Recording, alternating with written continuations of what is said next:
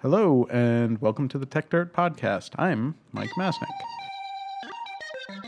The world is increasingly technological, so we had better get methodical. Bringing precision to critical digital journalism with the singular vision of modern monocle. Stopping the copyright bullies from pulling the wool on us. And taking on all the blatant. Document the ways that they aim to take control. Scrutinize and view their lies and make them fold. If we don't stand up to them, someone will get To grab a shovel and dig up the dirt. This week, we discuss the potentially dangerous collision of privacy and free speech, mostly happening over in Europe, but potentially impacting around the world. Uh, as someone deeply engaged in a number of both privacy and free speech issues, I find this debate somewhat fascinating. Even as it's mostly, I think, being ignored or discussed in sometimes misleading ways, uh, thanks in part to some boring bureaucratic sounding terms and situations. But in the past few years, there have been a couple of key flare ups in, in Europe about this issue, starting last year with a ruling in the European Court of Justice on the uh, so called right to be forgotten that said that search engines need to forget certain links on certain names or certain searches on names if the information contained in those links is considered no longer relevant. Uh, much more recently, the that same court tossed out the so called EU US safe harbor rules by which American companies were allowed to transfer data out of the EU and back to US, uh, back to US servers by following some specific privacy rules and often paying a third party company to review those rules and make sure the companies were actually doing something to to match the rules, kind of. Um, there was a lot of complexity and nuance, I think, involved in, in both of those decisions, and much of the press coverage uh, also ignored much of that nuance. But underlying both of these decisions was the EU's Data Protection Directive, which is supposed to protect the privacy rights of Europeans. And important, rather importantly, that data protection directive is currently being rewritten. And it's in a way that could have some pretty massive uh, consequences and impact on how the internet functions going forward and what we think of in terms of free expression on the internet. Anyways, there's a lot to discuss about all this, and thankfully, we've got a special guest here today who's been studying these issues and quite involved with them for quite some time, and that is Daphne Keller, who is currently the Director of Intermediary Liability at the Stanford Center for Internet and Society, and prior to that, she was the Associate General Counsel at Google in charge of intermediary liability and free expression. Just recently, she wrote a very useful and important series of blog posts on the Stanford website about this new EU General Data Protection Regulation, or shortened to the GDPR, highlighting some key concerns about the current draft language and what it would mean for both free speech and innovation on the internet. Based on that, we are going to discuss this issue today with Daphne, along with our usual co hosts, Dennis Yang and Hersh Reddy. So let's start with our guest. One of the uh, key points that you made in the, the very first blog post on this topic was that it appeared that the draft was mainly written by people who are very focused on sort of the privacy rights issue. Um, and that often those people are less familiar, if they're familiar at all, with kind of the free speech implications of that. Um, and so I want to see if you want to sort of elaborate on that point and kind of where the the current draft raises concerns on free speech. Yeah, so the data protection field in Europe is uh, it's a highly regulated field. Companies Sure. that are processing personal data have agencies overviewing them, and they check in with the agencies. And you know, there are bureaucrats they have relationships with, and this is sort of a a, a world unto itself with a lot of complicated law, and the practitioners And- are and- deep in it. And, and the intent there is basically it's a privacy issue, right? I mean, they want people to yes and no. I see. Y- yes and no. I mean, un, under the European Charter for Fundamental Rights, privacy and data protection are separate rights. Okay. And what Americans tend not to understand about data protection is it's a right to control data about you even if it's not harming you and even if it doesn't cause the privacy harms that we think about. Okay. That's that's actually a really important distinction, one that I probably am very guilty of of mixing up uh, time and again. So okay, so um, all right, so so then all right, sorry, continue with with the concerns about the, the kind of what's happening now. Well, I, I guess my, my point about the practitioners is just they're very steeped in this very complex field of law that is hard to ramp up on and has its own vocabulary.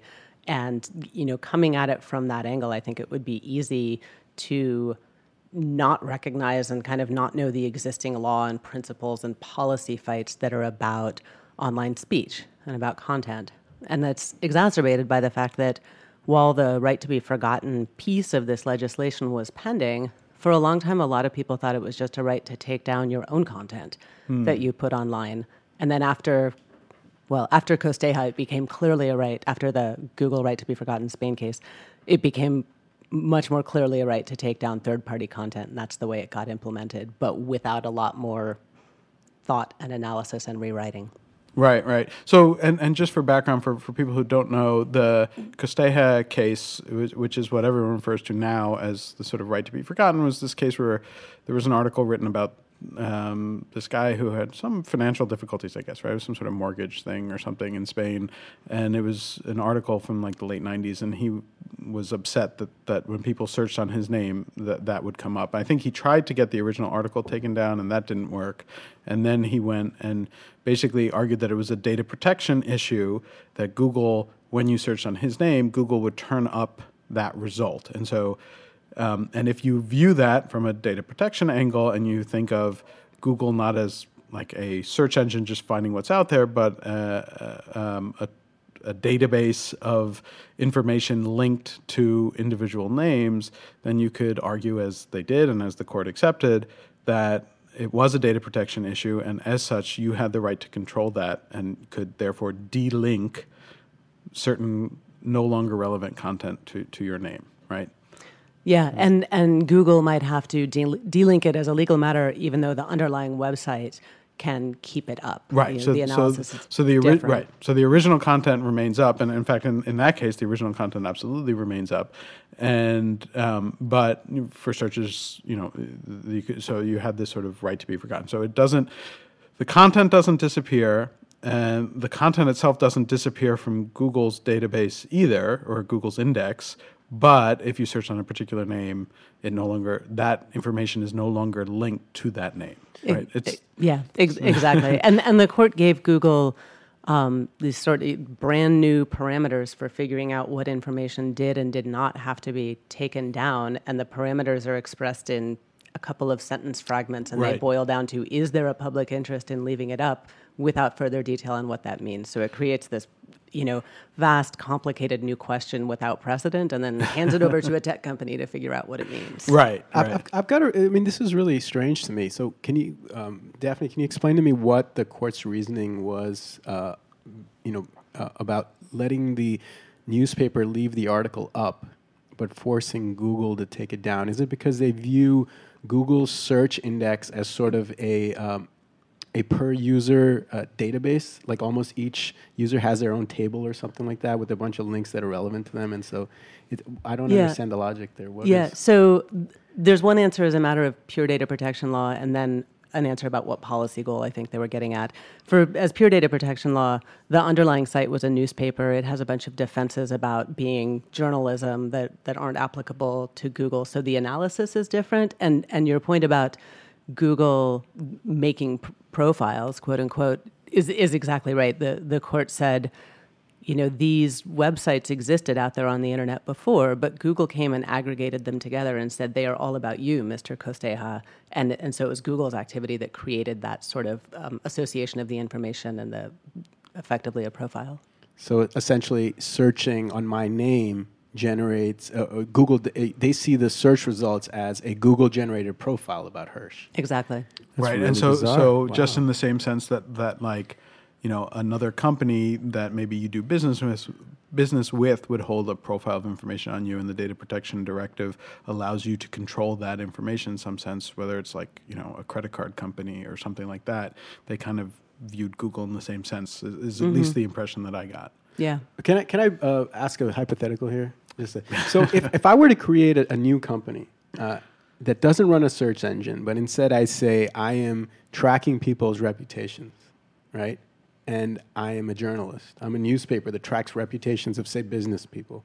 I'm assuming this guy was a business guy or something. He wasn't. I think so. Okay, let's say he was a business guy. So if I track the reputations and I maintain an updated story on each user uh, that tracks all the things that they've been doing, good and bad, then uh, could I, would that sort of framing of the same exact data um, allow me to claim the defenses that the newspapers did to say like, hey, now it's a news function, like, you know, Pro- probably not. So, different um, member states, different European countries implement the data protection directive differently. And so, the way the journalism defenses work varies. In Sweden, I'm told kind of anyone can go sign up to be a journalist and take advantage of, of those defenses. In a lot of other places, um, the defenses are really narrowly defined to you know newspapers who have a relationship with the press regulatory authority you know it's it's not a widely available defense. It's also not a 100% defense. There are instances where newspapers have been forced to take things down on a data protection theory. Wow.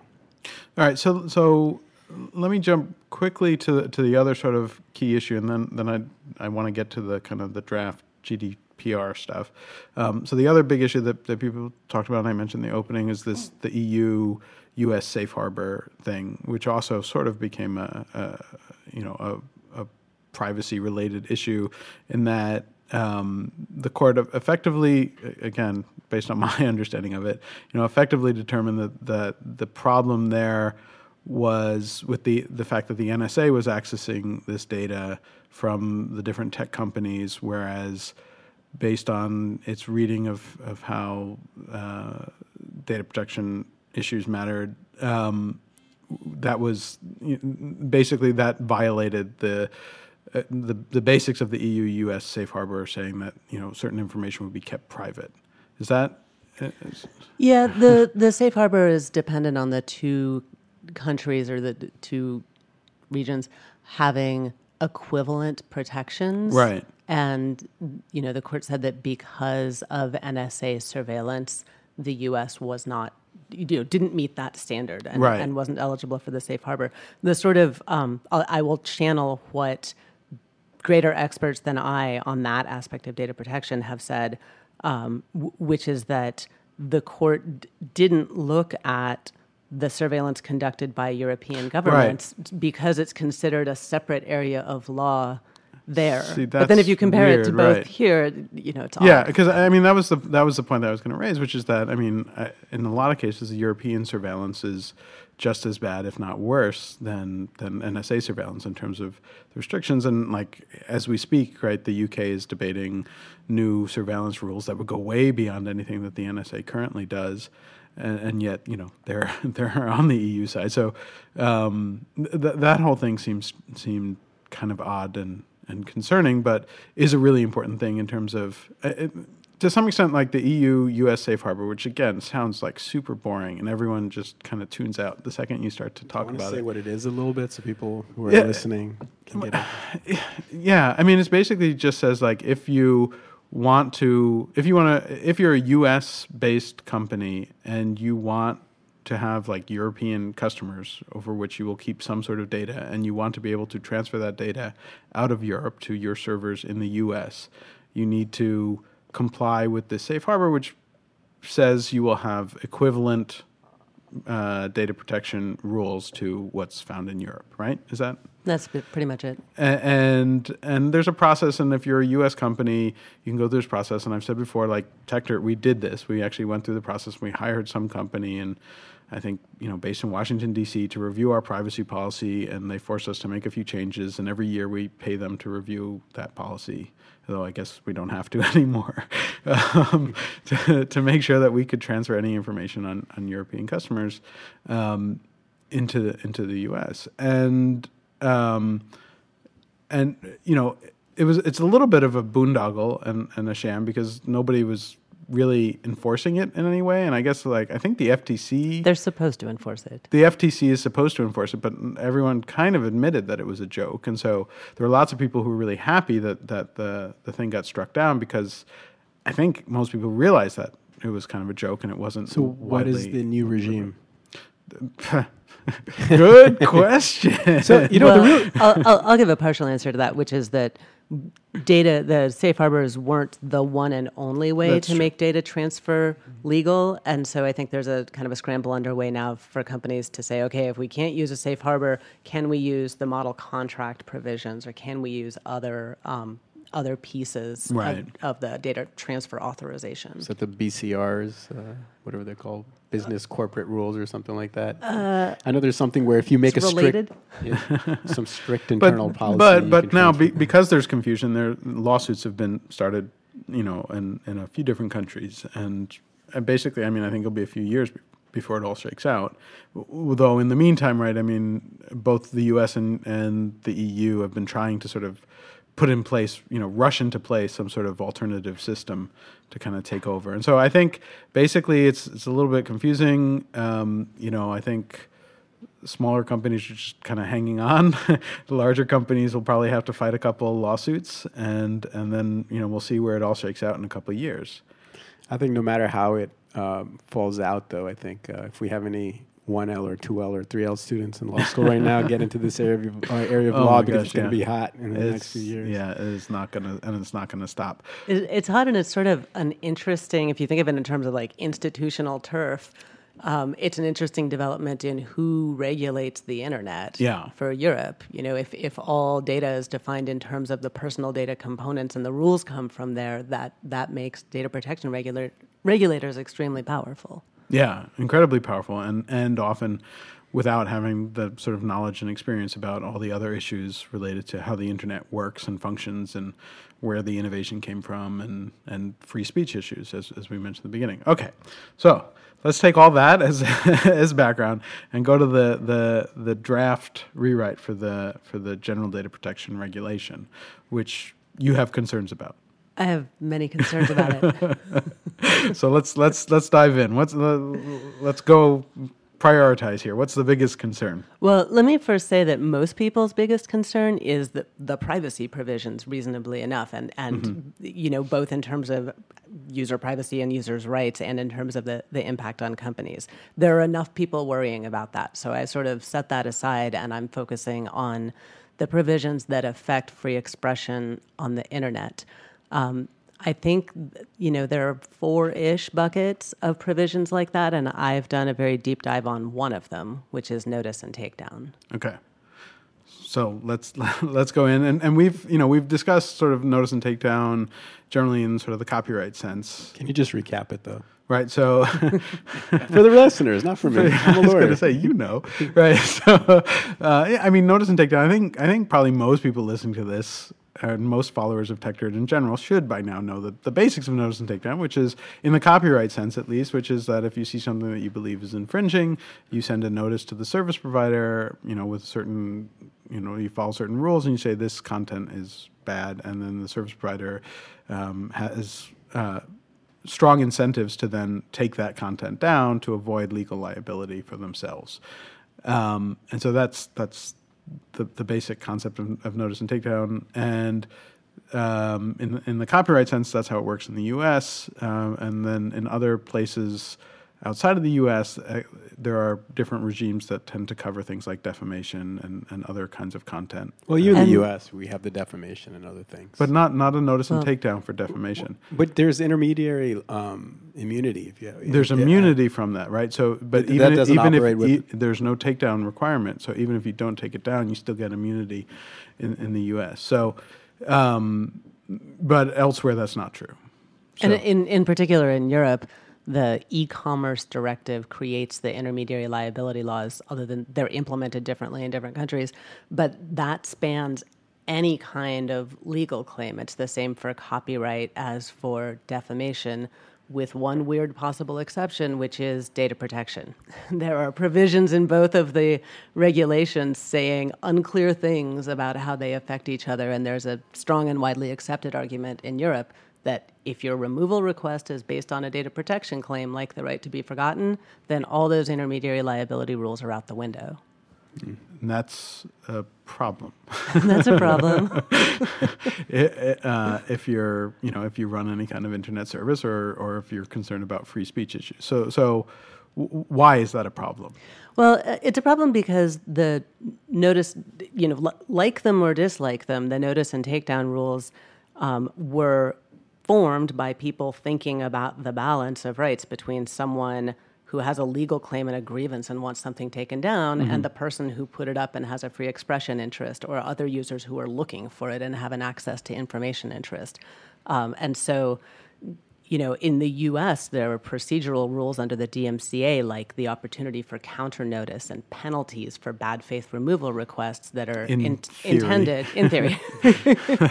Yes. Um, and and there's actually just this year a bunch of civil society groups put together this the Manila Principles, which is sort of the new gold standard for what the procedural checks in intermediary liability rules ought to be to to protect free expression, but Right. you know, And so and, and, and so hmm. just for some background here, I mean and again I think a lot of people who listen to this probably recognize in the copyright context, we are certainly aware of lots of cases where people use the fact that there's a notice and takedown provision within copyright law to take down all sorts of content that they dislike that has nothing to do with copyright infringement. So just the fact that there is a tool to take down content becomes very, very tempting if there's content online that you dislike um, and you know whether or not it's effective depends on a variety of things. But but it, it's there. It, it gets used for all sorts of things that um, that people just don't want online. And so expanding that provision, and, and again, in some other countries, it already does. You do have notice and takedown kind of things for defamatory content or other kinds of content. But expanding that provision and the ability and the tools for a notice and takedown regime um, it you know we know that that gets abused and it will likely be abused further if it's if it's broadened. There, I mean, one of the things you have to think about with the notice and takedown rules is the person who is the content host, whether it's Google or Facebook or YouTube or whatever, or Techdirt. or TechDirt, they have an incentive to really kind of be um, uh, pretty liberal in terms of taking things down, right if if if Right. if if the way that Because they only have liability if they if they Right. don't take it down. if the way the provisions work is if you yeah. take it down you are free from liability if you're a very you know uh, liability conscious company that, that does Mm-hmm. not want to face a lawsuit uh, and you have certainly plenty of, of lawyers who will say you know just take it down because that that's the best way to make sure that you don't have a lawsuit. Whether or not you would have an argument that, that the content shouldn't be taken down you, you know just to avoid the, the issue of liability altogether. The incentives are very strongly to take the content down. And you would be surprised how liberal uh, these guys are in terms of taking things down based on accusations. I had a client who had an app on a unnamed app store, very big app store, and uh, essentially uh, he had a disgruntled ex-partner essentially just decide to ruin his his means of livelihood by issuing all these takedowns. Yeah. based And- on nothing more than just issuing takedowns. And that and There's that no kind of thing claim at all. happens all the time. And and again, you're right. I mean, especially um, you know for you know I think in some cases when you have some of the platforms get bigger and and um, have people who think about these issues, we've seen more and more will push back on on bad or uh, takedowns, but still tons and tons of perfectly legitimate content gets taken down, and and it's concerning when it you know when you're going to expand that. And if I can just plug my own work here, I, I have a blog post on the Stanford blog listing all the empirical studies Yeah. documenting exactly what you're talking about. One of the early DMCA ones, kind of to your point about a competitor trying to take stuff down, said 50% of the DMCA removals that Google processed from web search were one competitor targeting another competitor. So that's a very real scenario. And then there are all kinds of well known cases of people trying to take down content they disagree with, agree with politically or you know content that um, they disagree with on religious grounds and, and so forth. And uh, you know if that's bad for copyright imagine how much worse it is if all you have to do to state a claim for removal is to say hey that's about me. Exactly.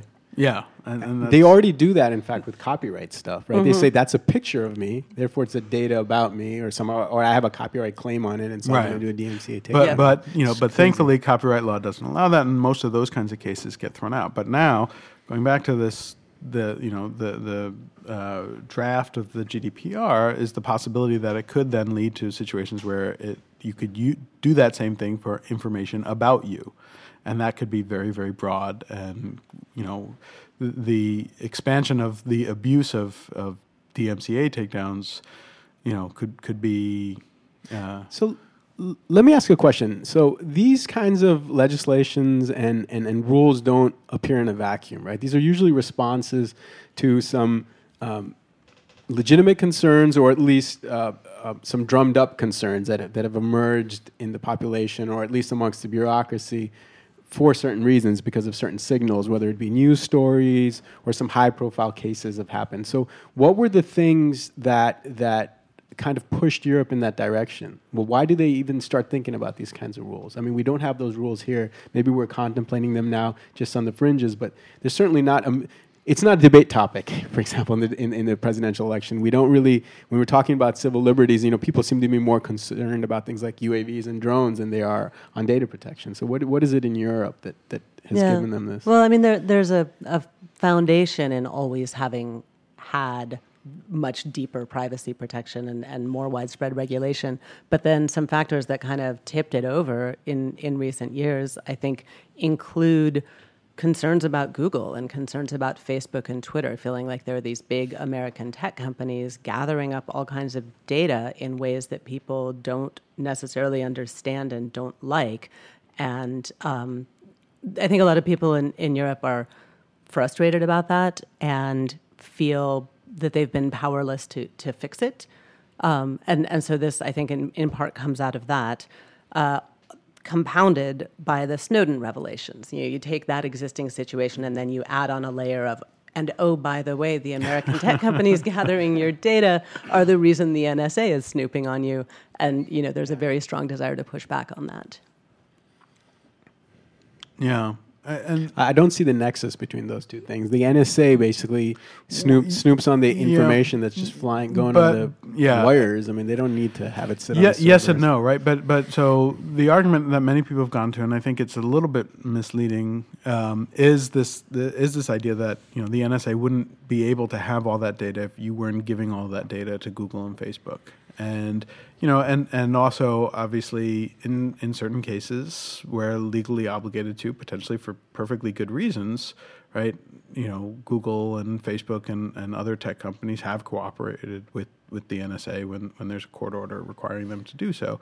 And so, you know, and some of the early reporting on, on that was a little misleading as well in, in terms of implying More that- than a little. yeah, extremely misleading in, in terms of implying that that those companies then sort of gave sort of full access to the NSA, and that that stoked a lot of fears, and and people, uh, a lot of people, you know, didn't get past that initial misleading reporting in, in assuming that, and and but but but part of it is that you know that's it's a transparency issue too, where you know individuals realize that they are giving an awful lot of information to these companies. And as we've discussed in, in previous podcasts, you know, um, often there's you know there are good reasons why people feel those those trade-offs are valid but when there's confusion and a lack of transparency about what what information is really being collected and what's being done with it that they get really concerned and and those kinds of concerns uh, you know there are plenty of people who are concerned about in the US but I think in Europe there's a much bigger concern about it um, just in part because of you know cultural history um, on some of these issues and also in part because um, they don't always like American companies. but but there hasn't been like any type of event or something or bad something that happened to cause kind of the, the entire culture to really be focusing on that kind of well, you could argue that NSA thing. Wor- World War II, oh, that's true. right. I mean, um, you know, the, the Germans ha- had a history of, Yeah. of uh, For the collecting Stasi. yes, uh, an awful lot of uh, data about citizens and then doing bad things with it. Um, and so there are legitimate concerns that when you have an awful lot of data about people. Now, Yeah. there are questions about you know the difference between governments collecting data and companies collecting data, but some people are arguing that you know that that the line between those two is um, you know less and less relevant. And so. Um, I, I think it's also widely observed, and I think it's true that Americans tend to worry more about the government getting our data, Sure. and Europeans tend to worry more about companies getting data. And I, I don't really understand why Yeah. that happened. Um, also, given their it's there. history, which we just talked about, Yeah. it was the Yeah. government's doing these things. It wasn't Coca Cola going around rounding up. Yeah, but is, is there there a generational thing too? Like, is the youth of Europe equally as concerned about these issues as Hmm. kind of you know?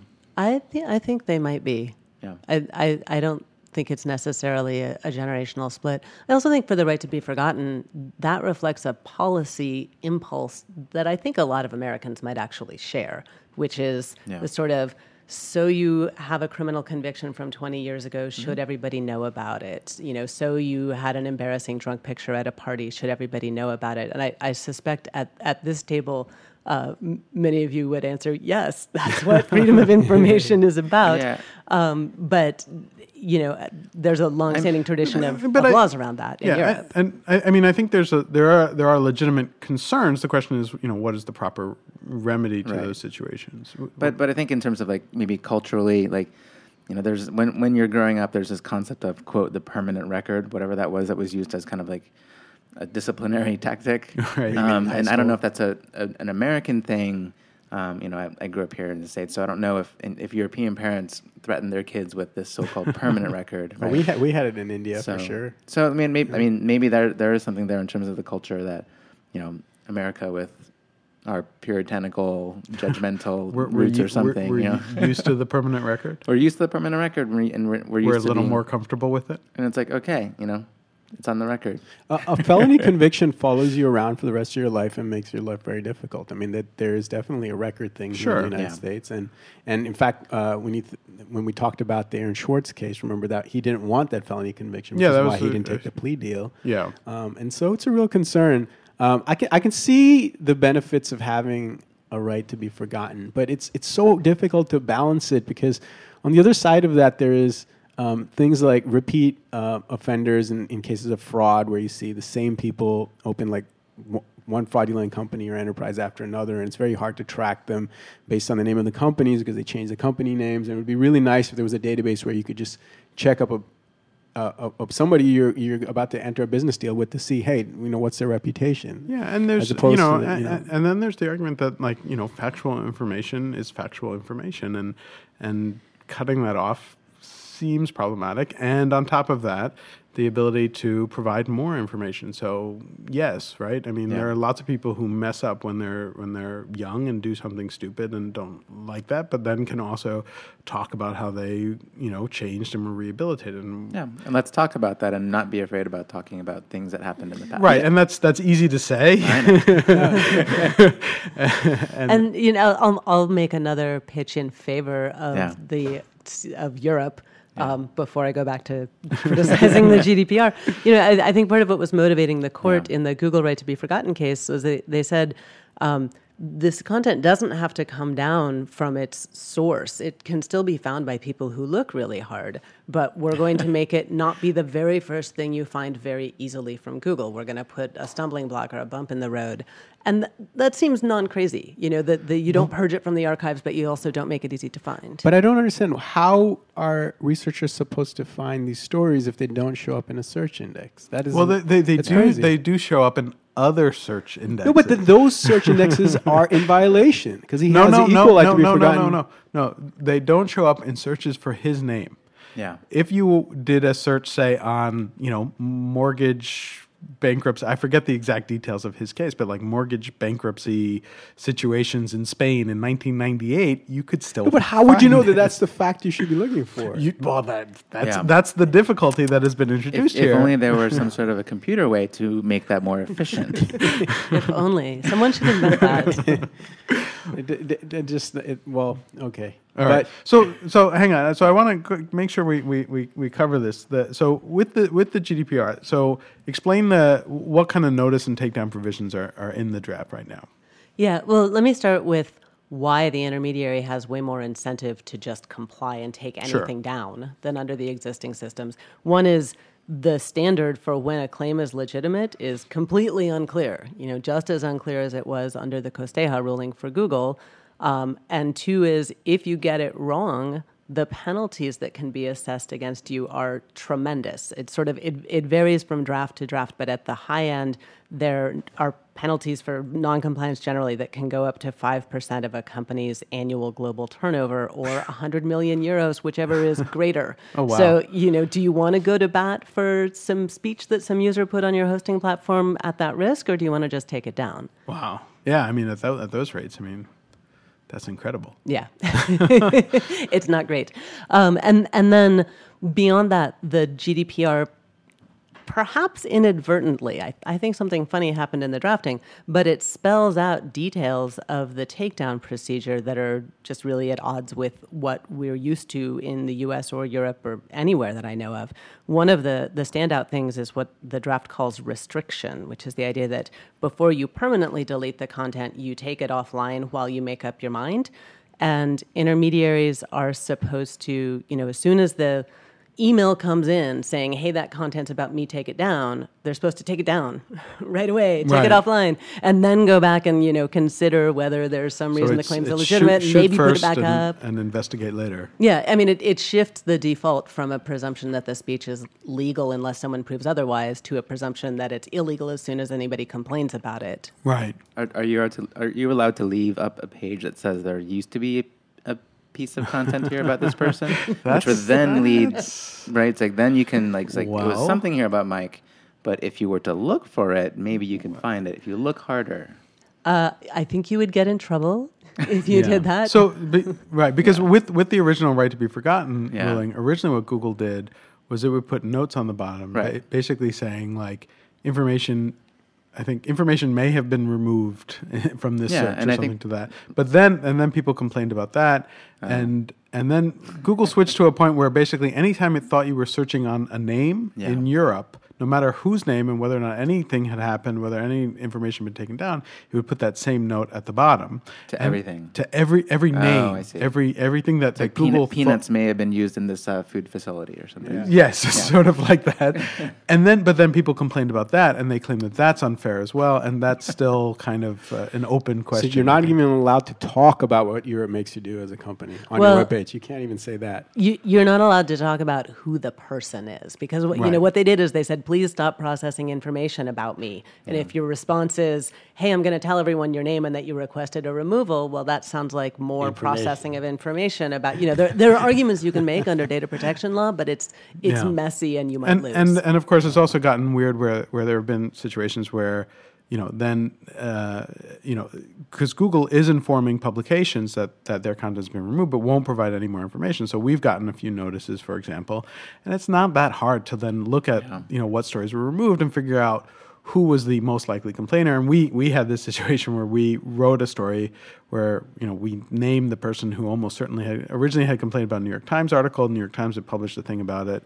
We wrote about that. Then he asked Google to remove our article about the New York Times article, and that got removed. And we got notified again. And so we wrote another article and just kind of went down this chain saying like, you know, and and my argument was like, eh, you know, okay, fine. If we're going to accept that he can remove the original article about this guy getting Yeah. arrested for fraud, you know, 10 years ago, 12 years ago, that's one thing. But he shouldn't then also be able to remove articles that figured out that he also made a request to be for the right to be forgotten because that's that is relevant information. but not everyone agrees. not right? everyone agrees So it's uk regulators do not necessarily agree Right, but thankfully I'm based here in the U.S. and I may not be traveling to the U.K. anytime soon. So an interesting thing about uh, regulations like that in the United States is you'll usually see uh, a constituency on both sides of sort of the debate. There'll be some commercial interests on this side pushing for liberal rules, and maybe another constituency pushing for stricter rules. So who are the two sides in the, in that battle over there in the European Union? Well, I don't think there's been much of a battle on this because everybody has seen this as a piece of legislation about privacy. And so people are out there wrangling for over how the privacy provisions are going to work. And this notice and takedown part has been pretty stealth. Like uh, people have not focused on it very much. and that's why we're doing this podcast.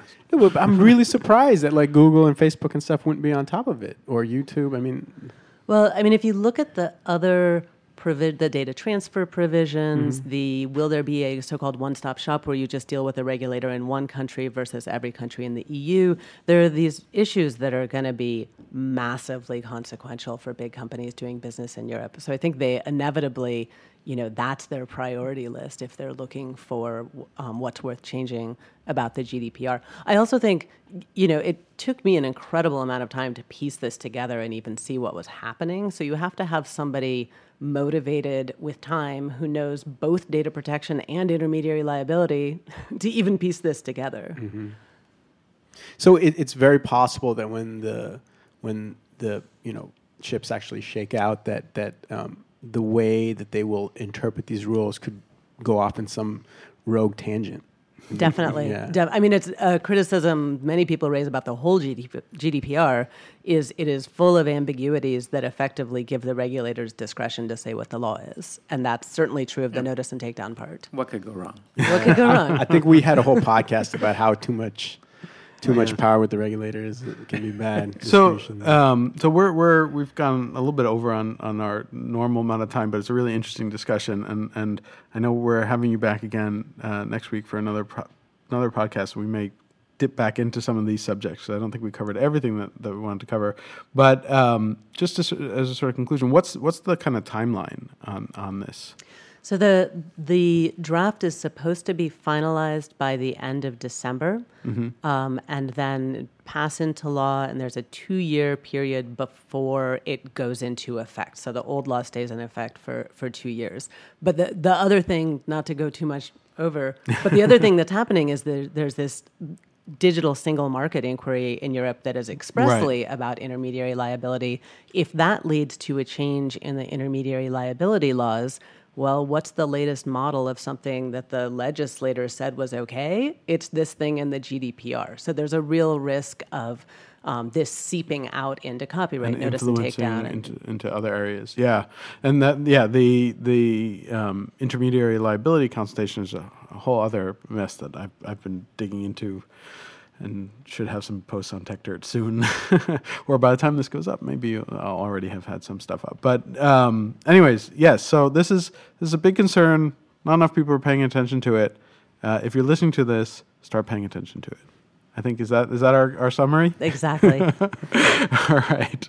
Uh, and thank you very much, Daphne, for joining us. Thank you, and, Mike. Uh, as mentioned, uh, we're, we're going to have you stick around and be back again for another podcast next week. And uh, we hope that all of you listening uh, also enjoy this, and we'll be back next week as well. So, Bye. thank you. To grab Bye.